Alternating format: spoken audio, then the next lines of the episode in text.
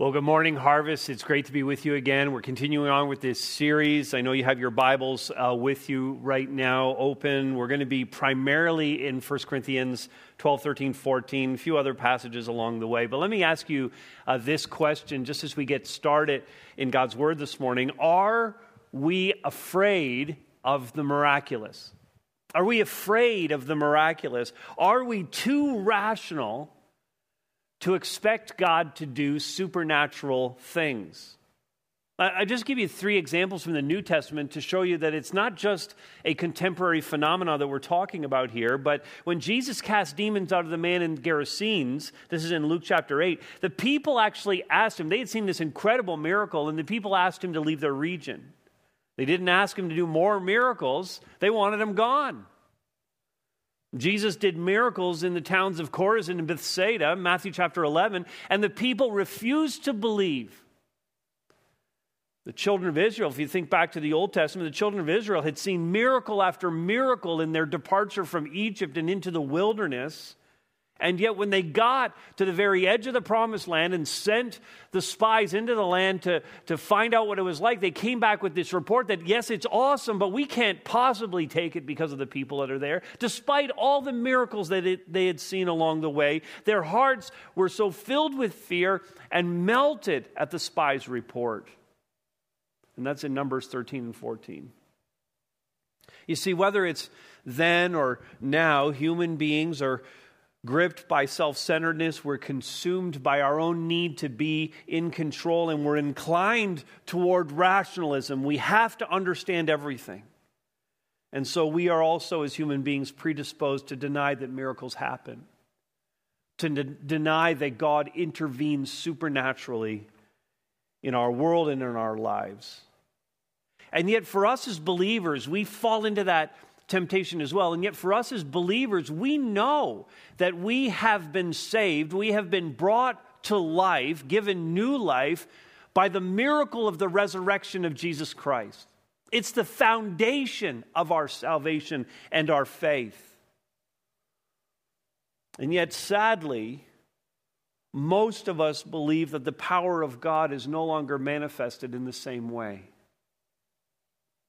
As we continue to look into this matter of spiritual gifts, and we're going to focus on what we identified last week as the power gifts, uh, you and I have to affirm that, and notice this in your notes now, that as a believer, hopefully you're going to be able to say this, as a believer, I should expect the Lord to work in unexplained ways, manifesting himself in power so as to build up the church. Again, I hope you can say that. I'm not going to read any specific text, text at this point. This is where I would insert the scripture reading. Uh, we have a number of texts we're going to look at for this um, along the way. But let me pray for us, and then we'll, we'll see those verses as we go uh, this morning. Let's bow our heads and pray together. Uh, Father, these are uh, complicated days that we're in. And uh, there's a sense in which, Father, we need you more than ever before. We need your grace, we need your guidance. Father, we need courage and we need faith to live 100% for you in the midst of these days. And so, God, uh, speak to us now. We need a word from you. And as we hear you speak, God, I pray that you would change us by the power of your Holy Spirit. Holy Spirit, come to each one of us now to convince us and convict us of the truths we're about to hear, and then to change us into the people that you want us to be. And we pray these things in the strong name of Jesus Christ, our Savior. Amen. Amen. All right. Uh, you see the statement there. As a believer, I should expect the Lord to work in unexplained ways, manifesting himself in power so as to build up the church. What I need to know is this five things I need to know. The first is this all spiritual gifts continue to be in play today. Now, I want to remind you of the spiritual gifts that we looked at last week. Here's a chart um, that's going to help us understand this. We looked at this again last week uh, the empowered abilities. Uh, those empowered abilities also break down, uh, we saw, into love and word gifts. And now, this, in this message, we're turning our attention to that second column, these divine manifestations, again, or also called the uh, power gifts, which have met with so much controversy in the church, with some people actually believing that these gifts are no longer in God's playbook. And those um, who would believe that, we would call those folks to be uh, cessationists.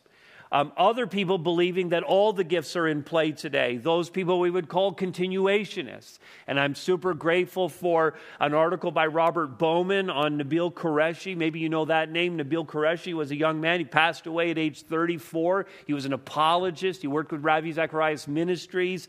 Um, he uh, lived fully for the Lord. And uh, he had a, a, view of miracles that. Um, that I've developed into this chart as we think about not just miracles, but all of the uh, power gifts. And uh, the link to that article is in uh, the notes at hbc.info. But you can see now the starting of this chart uh, the views of the power gifts. First of all, we have cessationists on the one side and continuationists on the other. The cessationists believe that the power gifts are no longer occurring. They end it with the apostolic age in the first century.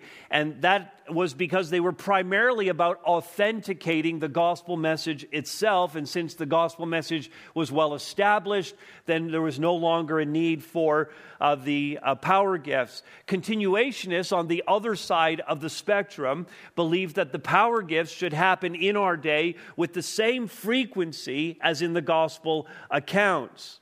Now, I find both of these extremes to be a bit uh, constraining uh, the danger with cessationism is that, it, is that everything becomes explainable with cessationism. God is put in a box and limited by uh, what he can do by this doctrine. The danger, on the other hand, with continuationism is that it sets us up for disappointment when we don't see the miraculous happening around us. It also sets us up for fakery, for, for, for people uh, pretending to have spiritual gifts that they don't have, which is common in many churches that express and embrace this view. The place I believe that we need to land on this is uh, a balanced approach, a measured continuationism. That is to say, the power gifts are all still in play. God's powerful work anticipated by believers and the gifts eagerly desired, but are less common than when God moved at special times and in special ways in history to advance his plans.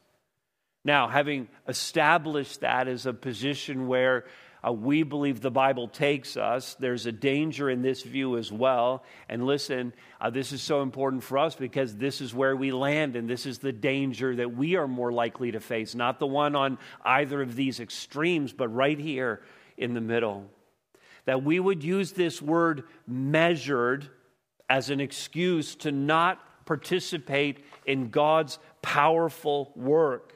And what that essentially will do is it's going to make us functional cessationists. And we'd miss so much of what God wants to do in and through us that can only be explained by the Holy Spirit's work in us and in our church. Wouldn't you agree that the thing that you would want to see more than anything else in our church is for unexplainable things to happen? And by unexplainable, I mean unexplainable by anything we would do, but but only explainable by the moving of the Holy Spirit. I want more of that for our church. I believe you want more of that for our church. And so all of the gifts are actually in play. The Apostle Paul wrote this, 1 Corinthians 13, 18, 8 to 12. And remember, um, 12, 13, 14 of 1 Corinthians, all about spiritual gifts. We're drawing all of our material from these uh, three chapters. Paul writes this As for prophecies, okay, one of the power gifts, as for prophecies, they will pass away. There's going to be a time when prophecy passes away. As for tongues, they will cease. As for knowledge, it will pass away. So he's talking about all, uh, three of the power gifts here to say that there's going to come a time when the power gifts are no longer in play. He says, For we know in part and we prophesy in part. Now he's talking about right now. We know in part, we prophesy in part, but when the perfect comes, is going to beg the question what's the perfect? What constitutes perfect? Because when the perfect comes, the partial will pass away. Prophecies, tongues, knowledge, that's all going to pass away when the perfect comes. For now, and, and, Paul tells us, by the way, when this is going to be. He says, For now we see in a mirror dimly. Don't we feel that? That we have the truth, but we, are trying to interpret the days and interpret the signs and see what God is saying and what He's calling us to do. And it isn't always as clear as we'd want it to be. Now we see in a mirror dimly, but then, when the perfect comes, but then, notice what He says face to face.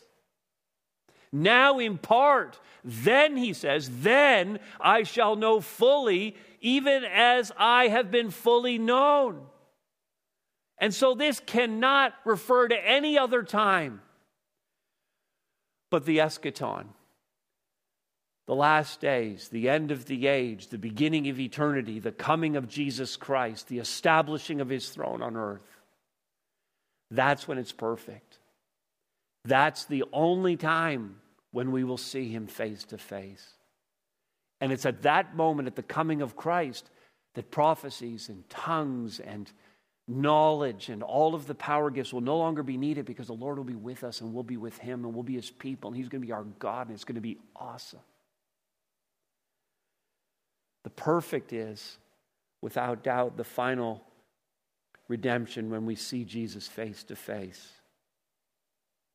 And until then, all the gifts are in play. Well, here's the second matter that we need to know. The goal of the gifts is that the church would be built up. Now, uh, notice what Paul says here in um, chapter 14, verse 26, again, 1 Corinthians. When you come together, so when you're having your services, um, each one has a hymn, a lesson, a revelation, a tongue, or an interpretation. Let all things be done. Notice, this is the key part. Let all things be done for building up the point of the exercise of all of our gifts is that the church itself would be strengthened and would be built up. And I alluded to this in the first message, but we have to get past thinking of the church as something we come to to get something.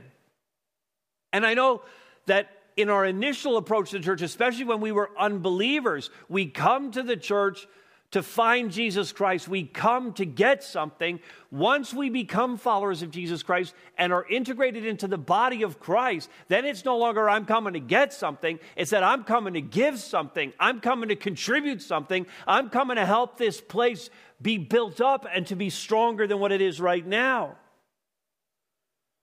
But so many people today so many professing believers, so many Christians have actually become consumers of religion. When a local church no longer satisfies their needs, I'm no longer getting what I should get. I, I just don't feel like I'm getting much out of this church anymore. Well, then the consumer of religion moves on to something else. And by the way, I'll just say it as a little you know, kind of side note right here, there are good reasons to leave a church, and God can call people from one local assembly to another. There are good reasons for that to happen, and we should always do that in the most gracious way we could possibly do it. But being a consumer is never a good reason to leave a church. Having a consumer mindset is not justified in the mind of the Lord and in His Word. You know, if I could maybe illustrate it this way, I have, um, like you, I have certain restaurants that I, I like, certain restaurants that I prefer today. And if you were to ask me, hey, um, why don't we go out for a meal tonight? I would suggest two, three, four restaurants that I like, and there would be a lot that would be on my list of ones I wouldn't even bother going to, but there's some that I really like that are in my price point and I'm comfortable with, and, and all of that. Those are, those are my preferred restaurants. But if you had asked me the question five years ago, which restaurants do you like? Where do you want to go out for dinner? I might have had a completely different list. In the space of several years, my tastes have changed. I became bored with certain menus. I really like this other menu. I like the atmosphere in the restaurant. I like the way the wait staff serves us. So I prefer this restaurant to that restaurant. I found a place with better food, better service, better environment. For my money, I was getting a better experience. I'm a consumer of restaurants and in retail and in food services. You would expect that kind of thing. But what we look for in dining out options cannot be how we look at the church. We must not be consumers, but we must be contributors. We, we must not be customers, but we have to see ourselves as shareholders. And so, if that's the case, if I'm a shareholder or a stakeholder, if I have ownership of part of this, if I'm actually part of it, I want to build it up. And I have to be asking myself the question now what am I doing? You should be asking yourself this question What am I doing right now? What am I doing to build up the church? What am I contributing to the strengthening of the body of Christ? seven things that you can think about here, and I'm going to give you give them to you like rapid, rapid, rapid fire. Ready for these? Okay. What am I doing to build up the church? Am I what first? Am I giving to? Am I praying over? Am I engaging in? And I'm am I caring for? Am I speaking well of? Am I pursuing holiness in? And yes, am I serving on behalf of? That last one being the key part of this series. Am I serving on behalf of? Am I using my empowered abilities and eagerly de- desiring divine manifestations of God in the church to make more and better disciples of Jesus Christ? Because that's the mission. That's why Christ came. That's why he gave his life on the cross. That's why he was resurrected from the dead. And that's the power that's available to us as the members of Christ, the members of his body, the members of his church to engage in the mission that he's given to us in this world. So again, I ask, what are you doing to build up the church? A strong church is able to accomplish so much more of the mission that Jesus has given to us. What are you doing to build up the church? If the answer is nothing or not much, then a change needs to be made. If you profess faith in Jesus Christ, if you've been saved by the blood of Christ, a change needs to be made. Here's the third one.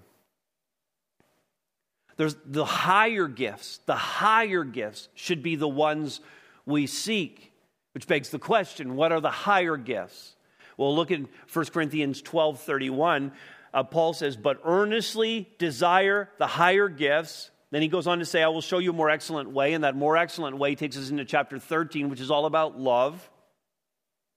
But the higher gifts, we ask the question, which are those? There's a bit of clarity he offers a little bit later on in chapter 14, verse 1, where he says, earnestly desire the spiritual gifts. So, earnestly desire to have a spiritual gift or more than one spiritual gift. Desire that. Then he says, especially, and he identifies one of the power gifts, especially that you may prophesy. That's 1 Corinthians 14, 5.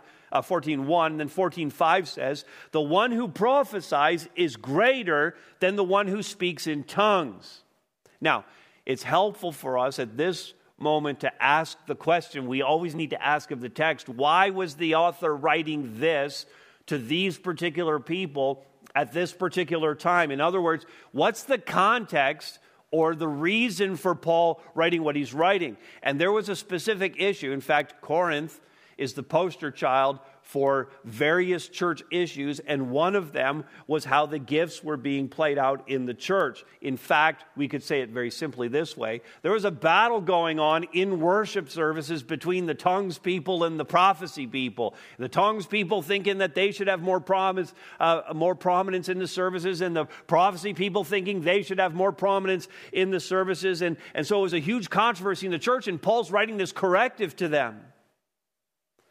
Paul's point is simply this. If you look down to verse 19 of 1 Corinthians 14, he said, I would rather speak five words with my mind in order to instruct others than 10,000 words in a tongue.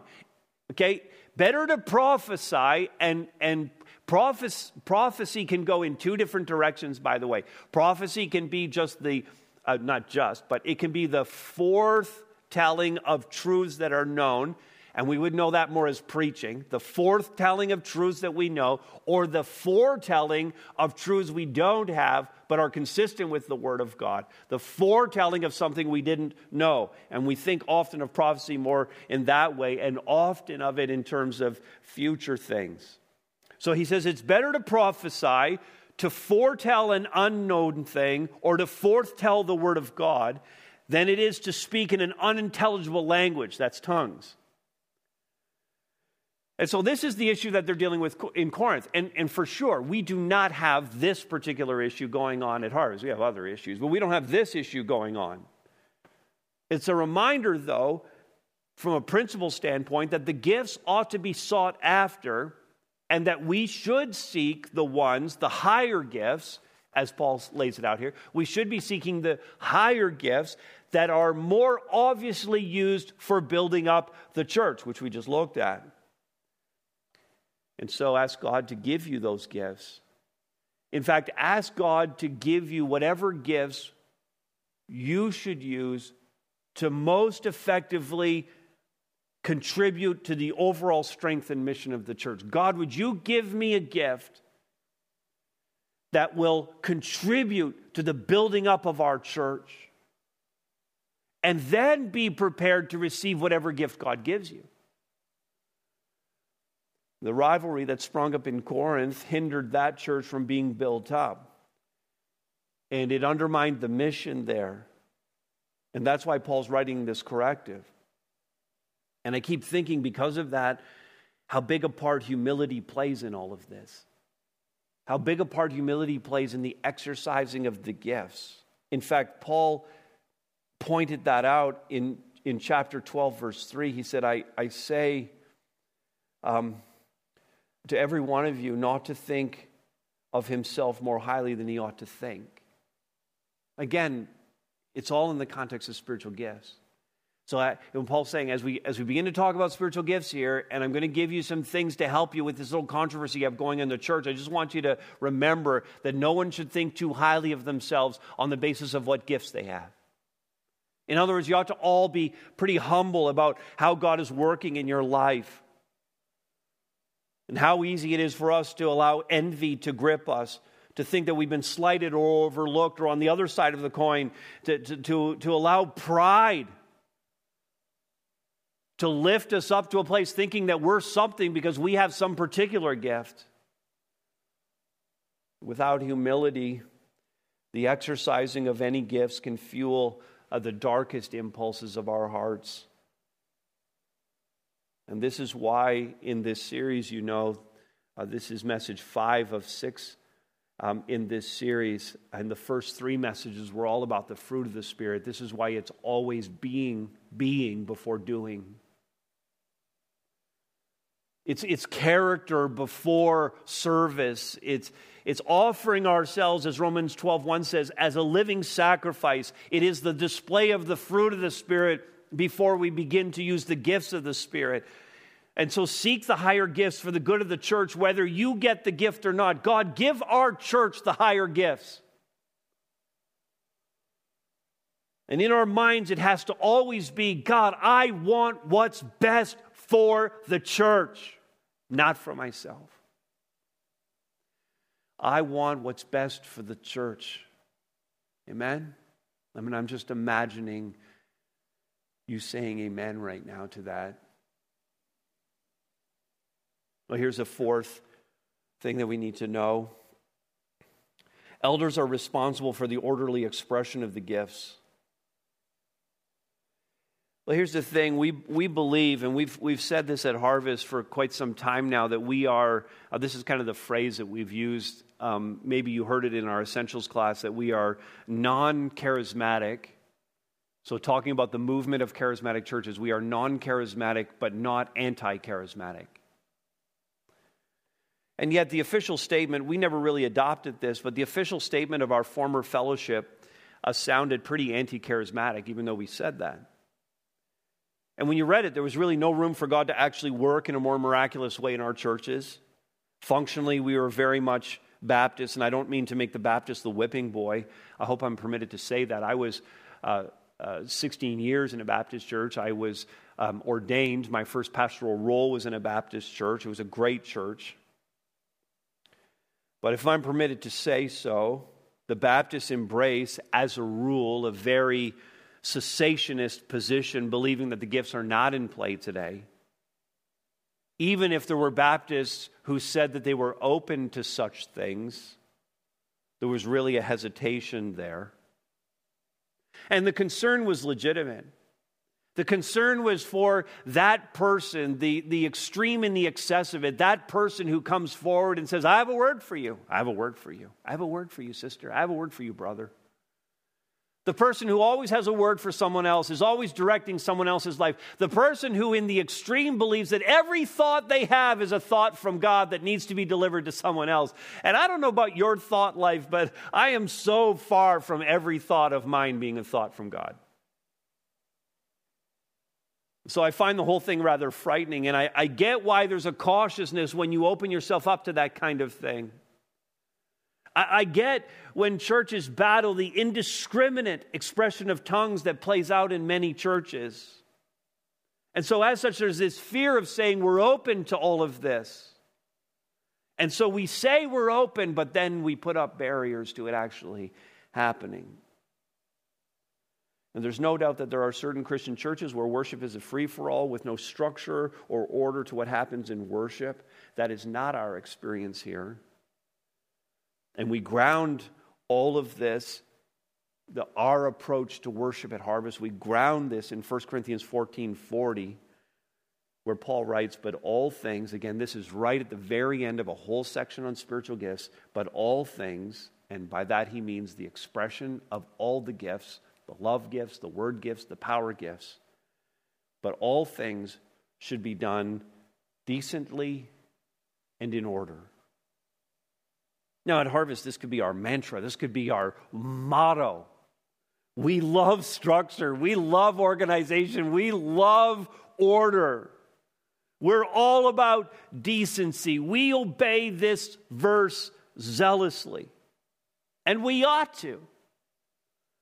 We, we don't apologize for that. And still, despite our cautiousness, we have still seen God work in miraculous ways, in, in power gift kind of ways in the life of our church over the years. In fact, I recalled on at least three occasions where a word of knowledge came to me directly. And by word of knowledge, I mean that someone had a little piece of information or insight that could not have been known by then, it, it, them. It had to have been given to them by God to deliver to me personally. In fact, I'll tell you about one of these incidents because it's so striking. Once, after a uh, lengthy elders meeting, uh, we were wrestling, in fact, in that meeting with a, a pretty difficult issue, an important issue. And over the course of the conversation at the meeting, it became very clear that the elders were not going to reach consensus. One of the beauties of consensus is we believe that all of the elders need to be in agreement over a matter before we proceed, so that even if one elder had a hesitation, that we would believe that that was from the Lord and we would wait until that elder could say, you know what, I think we should move forward. We believe that God could speak through the one. Whereas if you vote on something, the vote might have been four to one, and we might have proceeded against the hesitations of the one, and it just makes him kind of feel like he's outside of it. We believe that God can do something special in the heart of elders as we make those kinds of decisions. So on this Wednesday night, it was pretty clear we weren't going to get to consensus. And the chairman wisely said, You know what I think we should do? I think we should just pray until our next meeting and believe that God is going to give us the answer before we get together. That was on a Wednesday night. We concluded the meeting. Everybody went home. The next morning, Thursday morning, I get a phone call from a young man in our church. He said to me, Todd, I, I don't know what you want to do with this, but um, my wife um, believes that she has a word for you. And I said to him, Why don't you guys come over right away? And they, they came over to the office, and we went up into my office, and we closed the door. And she very humbly and, and even uh, with hesitation in her voice, not knowing how it would be received, she delivered this word of knowledge to me. Now, understand they were not connected in any way to the elders. They had no idea what we were talking about the night before, but she delivered the exact word, the exact, the exact answer to the question that we had in front of us the night before. And God was so kind and so gracious to answer our prayers for an answer him, from Him. And He delivered through this young lady who brought a word of knowledge. That's, that's an expression of the power gifts in our midst. And we want more of that. And the couple was so respectful and honoring in how they handled it. It was done, we look at this verse, it was done decently and in order. And it was evident that we had had a divine manifestation. But on another occasion, in our early days, a man approached me as the service was concluding. This was in our first location. The closing song was being sung. I was standing uh, where I normally back at my seat, and he came up behind me around from the other part of the church, and he tapped me on the shoulder and he whispered in my ear, says, I have a word for the church. Can I share it? And I told him that we would conclude the service. Again, singing's happening all around us. The worship team is playing. I told him that we would conclude the service. I would gather a couple of the elders together to hear his word, and we would decide if and how and when that word would be deli- delivered to the church, communicated to the church. But what he wanted is he wanted the microphone right there and right then. And so he said, No, that's not acceptable. And he turned and he walked away. We were simply not about to allow someone to give an untested word to the church. And that is the elder's responsibility in guarding the sheep from potential wolves and false teaching. Now, listen, I'm also aware that some dedicated prayer warriors in our harvest family pray in tongues. I hope that's not a surprise to anybody. It's very consistent with what we read in 1 Corinthians chapter 14. It's practiced as a private prayer language, and everybody who's in the room for those prayer meetings is accepting of it. The thing is, verse 39 tells us in 1 Corinthians 14 not to forbid this. There is a tension with all of this, though, that I'll admit. The famous Baptist pastor Charles Spurgeon spoke of having 13 times in his long ministry careers, 13 moments in his preaching where God gave him, he believed, a prophetic word, a specific bit of information he could not otherwise have known about somebody who was sitting in front of him among the thousands that heard him preach a word of knowledge about someone in the crowd, someone he did not know at all. And yet, officially, even though that happened, and there are some amazing stories, and there are links in the notes for these articles, officially, the church he pastored, the Metropolitan Tabernacle, is cessationist. Now, here's the thing if we go back to that chart again, I'll admit that we still draw the line a little further to the left than we probably should. Not all the way to cessationist for sure, but maybe a little left of center. That we're still cautious.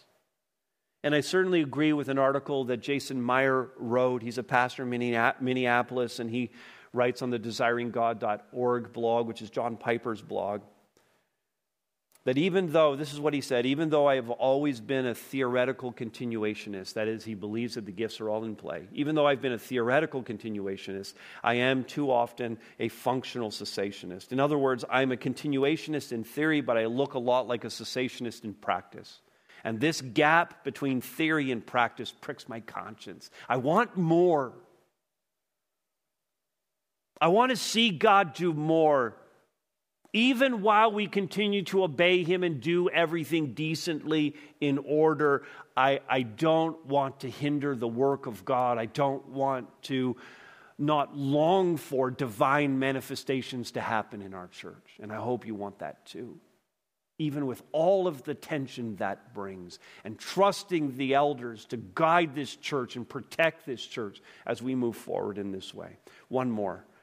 Number five Everything must be tested. For those of you who have hesitations right now, this is the assurance that elders are on the job and that everything is going to be tested by the Word of God. And in a running list of various things that Paul says to the Thessalonian believers now, he wrote of the gifts. This is 1 Thessalonians 5 20 and 21. He said, Do not despise prophecies, do not despise the power gifts, but, he says, test everything. I mean, underline that in your Bibles. Test everything. I mean, we should, 1 Corinthians 14 39, earnestly desire to prophesy, earnestly desire to have this power gift, and we should not forbid speaking in tongues. But neither should we be indiscriminate. The scriptures here are telling us that we need to test, to judge, to evaluate, to assess everything that's happening in the church to ensure that the messages are consistent with the Word of God. We do not test, and this is where we, we fail sometimes as people. We do not test according to our opinions. We do not test according to our experiences. We do not test according to what makes us feel comfortable or uncomfortable. The criteria cannot be personal, it cannot be arbitrary, it cannot be subjective. The test for all tongues, for all prophecies, for all word of knowledge, for all aspects of the power gifts, the test is always the Word of God. Is it consistent with this book? We understand that even with prophecies, which we've spoken about here in this message a little bit, again, the foretelling of something from God. A prophecy is given, a foretelling of something from God. It always has to be aligned with Scripture, but prophecies today do not add to Scripture. But with these prophecies, the info that's given, here's the thing this is about how it's like we're living in the messy middle. If we go back to that thing about that chart again, that we're not just full on continuationists. We're not, we're not full on cessationists. We're living in the messy middle where it's a little harder to figure all of this out. That sometimes when the prophecies are given, sometimes when the tongues are spoken, sometimes when the word of knowledge is delivered, that it may not, in fact, be perfectly accurate just like the exercise of any gift. The exercise of a love gift or of a word gift may not be perfectly accurate because we still live in this sin tainted world and we don't see Jesus face to face. The perfect has not yet come. In fact, Wayne Grudem, who's written a lot on this matter, has a whole book out on the issue of prophecy. Wayne Grudem points out um, from Acts chapter 21, this little example, this guy named Agabus, he brings a prophetic word to the Apostle Paul. But here's the thing even though Agabus is being used of God and a divine manifestation is coming through him, he's delivering this prophecy. And even though he's doing this, he doesn't get every detail correct. Agabus, in fact, received a vision from God, interpreted that through his own grid. I guess this means that. And then delivered the message in his own words. In its essence, the prophecy was correct. Paul would indeed be taken into custody when he went to Jerusalem. But he missed on some of the details. Paul still got the message, and Paul did indeed believe that the message was from God. And it just makes the point that tongues and prophecies have to square with the scriptures. But sometimes it could be just a little bit off the mark in terms of the details because they're being delivered through fallible human beings. And that all such exercises of the gift, and this is really the point here, that all such exercises of the gift must always be tested by the scriptures for their veracity. Everything must be tested. Well, needless to say, I think at the end of this, um, I did so much reading, so much got poured into this one little message that gets put together on a very, very big topic. And having had to present it in such a short time span, uh, for those who wish to look into all of this uh, further, I've provided quite a number of links in the uh, sermon notes. You've probably already seen them if you've been into the notes at hbc.info. Um, some of those articles I've actually used as source material, others I've just given to you there for further reading and study. And next week, we're going to wrap up uh, this series with a message on the means and impact of the gifts in our lives. And so hopefully uh, this is all being super beneficial to us as we think about what it means to be believers who are part of the church of Jesus Christ. So let me pray for us as we close our time together. Father, so very grateful for how you are um, patient and striving with us as we seek to work all of these things out. And Father, I'm grateful that we have a church that's filled with such diversity. People who have had no church background, who've come to faith in Christ and are learning all of these things. And then, Father, uh, people from various church histories and backgrounds who are coming together in this, this, this great conglomeration of believers that we call Harvest Bible Chapel. And I'm grateful for that, God. And I pray that we would, as we said last week, just celebrate the diversity of the body of Christ. And God, that we would show incredible grace to one another and we would press in deeply to your word to learn all of these things because our heart's desire, God, is that the church would be built up and that we would accomplish our mission here in Barrie, in Simcoe County, in the province of Ontario, in this country. God, as that extends out to our partnerships in Scotland and Cameroon, God, I pray that you would do a powerful work in each one of us as believers to build up the church. We pray this in the name of Jesus Christ. Amen.